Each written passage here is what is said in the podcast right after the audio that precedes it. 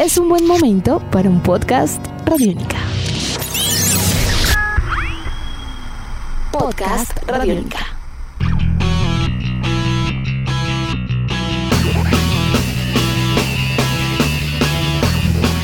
Aunque el 2020 ha sido un año particularmente diferente para todos los y las deportistas en general, no significa, en términos generales, que haya sido negativo.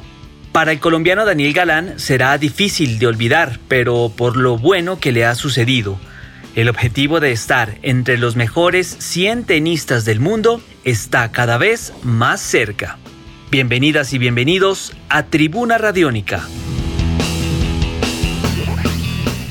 Un deportista de alto rendimiento en el tenis no solo debe sortear dificultades relacionadas al nivel competitivo de sus contendores.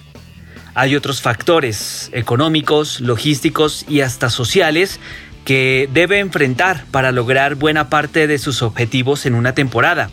Y si a eso le agregamos una pandemia mundial, bueno, el tema se pone aún más cuesta arriba. Sin embargo, el tenista colombiano Daniel Galán ha logrado tener un año importante. No solo logró su primera victoria en un partido del cuadro principal de un torneo de Grand Slam, como lo fue en el Roland Garros ante Cameron Norrie, sino que obtuvo, por ejemplo, su segundo título profesional en un torneo tipo Challenger en Lima, Perú. Había comenzado el 2020 en la posición 188 del ranking de la ATP y termina el año en el puesto 115, muy cerca de llegar al top 100 y obteniendo de paso el mejor ranking de su carrera profesional hasta el momento. Daniel es nuestro invitado en Tribuna Radiónica. Comenzamos preguntándole por supuesto por su propio balance personal de este 2020 en el deporte que tanto le apasiona, el tenis. Y esta fue su respuesta. Bueno, creo que ha sido un buen año, me había preparado muy bien, pues sea, hice una muy buena pretemporada y había iniciado bastante bien el año. Pero bueno, hay cosas que se salen del control de nosotros y nada, sucedió pues el parón por pandemia y, bueno, hubo que seguir ahí trabajando con lo que se podía, eh, entrenando bien, bien fuerte para que cuando volviera, se volviera a jugar se estuviera bien en forma y bueno, pues lo que sucedió. Al inicio fue duro, no fue nada fácil volver a competir luego de tanto tiempo, pero bueno, afortunadamente vengo haciendo las cosas bastante, bastante bien y fue un buen año a pesar de tanto tiempo sin competir y de tantas circunstancias no fuera de nuestro control que no podemos hacer absolutamente nada entonces igual creo que fue un gran año para mí durante el año, Daniel obtuvo 21 victorias en partidos disputados en circuitos tipo Challenger. Hizo su incursión en dos torneos de Grand Slam en un mismo año, como lo fueron el Abierto de Australia y el Roland Garros, y fue su mejor año en ganancias económicas. Para hacernos una idea, y sin entrar en detalles, tan solo en este 2020 obtuvo en réditos financieros un valor muy cercano a lo que había logrado durante siete años de carrera.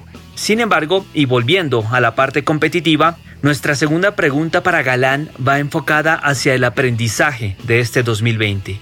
¿Cuál fue el torneo o partido que más lecciones le dejó y por qué? Bueno, creo que no lo sé, creo que Roland Garros seguramente que pues está haciendo las cosas bien, pero todavía hay mucho, mucho por mejorar y trabajar y hay que seguir por ese camino de mucha disciplina y mucha constancia porque se pueden llegar a hacer grandes cosas si se sigue trabajando y creyendo en uno mismo. Entonces, nada, ahí seguimos en la búsqueda de eso.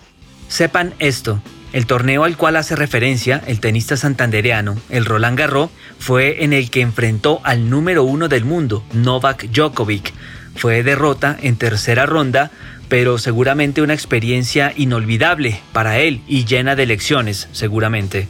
Este año prácticamente ya es historia para Daniel. Vendrán nuevos retos en el 2021 y queremos saber qué viene a continuación para el próximo año. Esto nos contestó. Eh, bueno, no lo sé, en cuanto a números no lo sé, estoy la verdad cerca del top 100, pero bueno, es difícil con la situación en la que estamos, ni siquiera sabemos el calendario, pero tengo claro que hay que seguir trabajando y mejorando, en especial mejorando, no quedarse con lo mismo, sino siempre buscar evolucionar en, tanto dentro como fuera de la cancha, tanto en el tenis como en el físico, como en la mentalidad. Creo que hay bastante campo para trabajar y eso es a la final muy, muy bueno Entonces, a darle duro seguramente en esta pretemporada para cuando se vuelva a arrancar el año que viene, se arranque de muy buena manera. Ahora bien, aunque el panorama es incierto en aras de llegar al top 100 por el calendario aún no plenamente establecido en el 2021, la raqueta número uno de nuestro país ha logrado tener un 2020 significativo. Finalmente le consultamos a Daniel Galán, número 115 del mundo, por el que ha sido considerado por él hasta ahora el momento más gratificante de su carrera.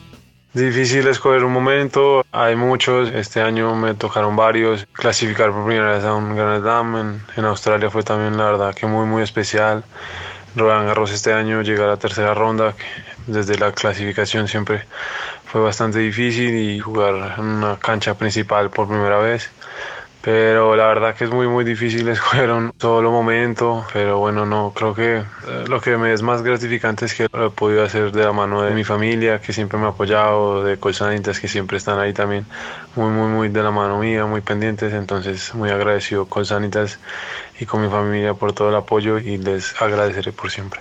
Edición de este podcast a cargo de Alexis Ledesma. Yo soy Juan Pablo Coronado y nos volveremos a encontrar en otra edición de Tribuna Radiónica. Hasta pronto.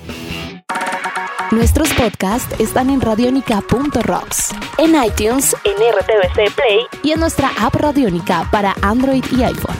Podcast Radionica.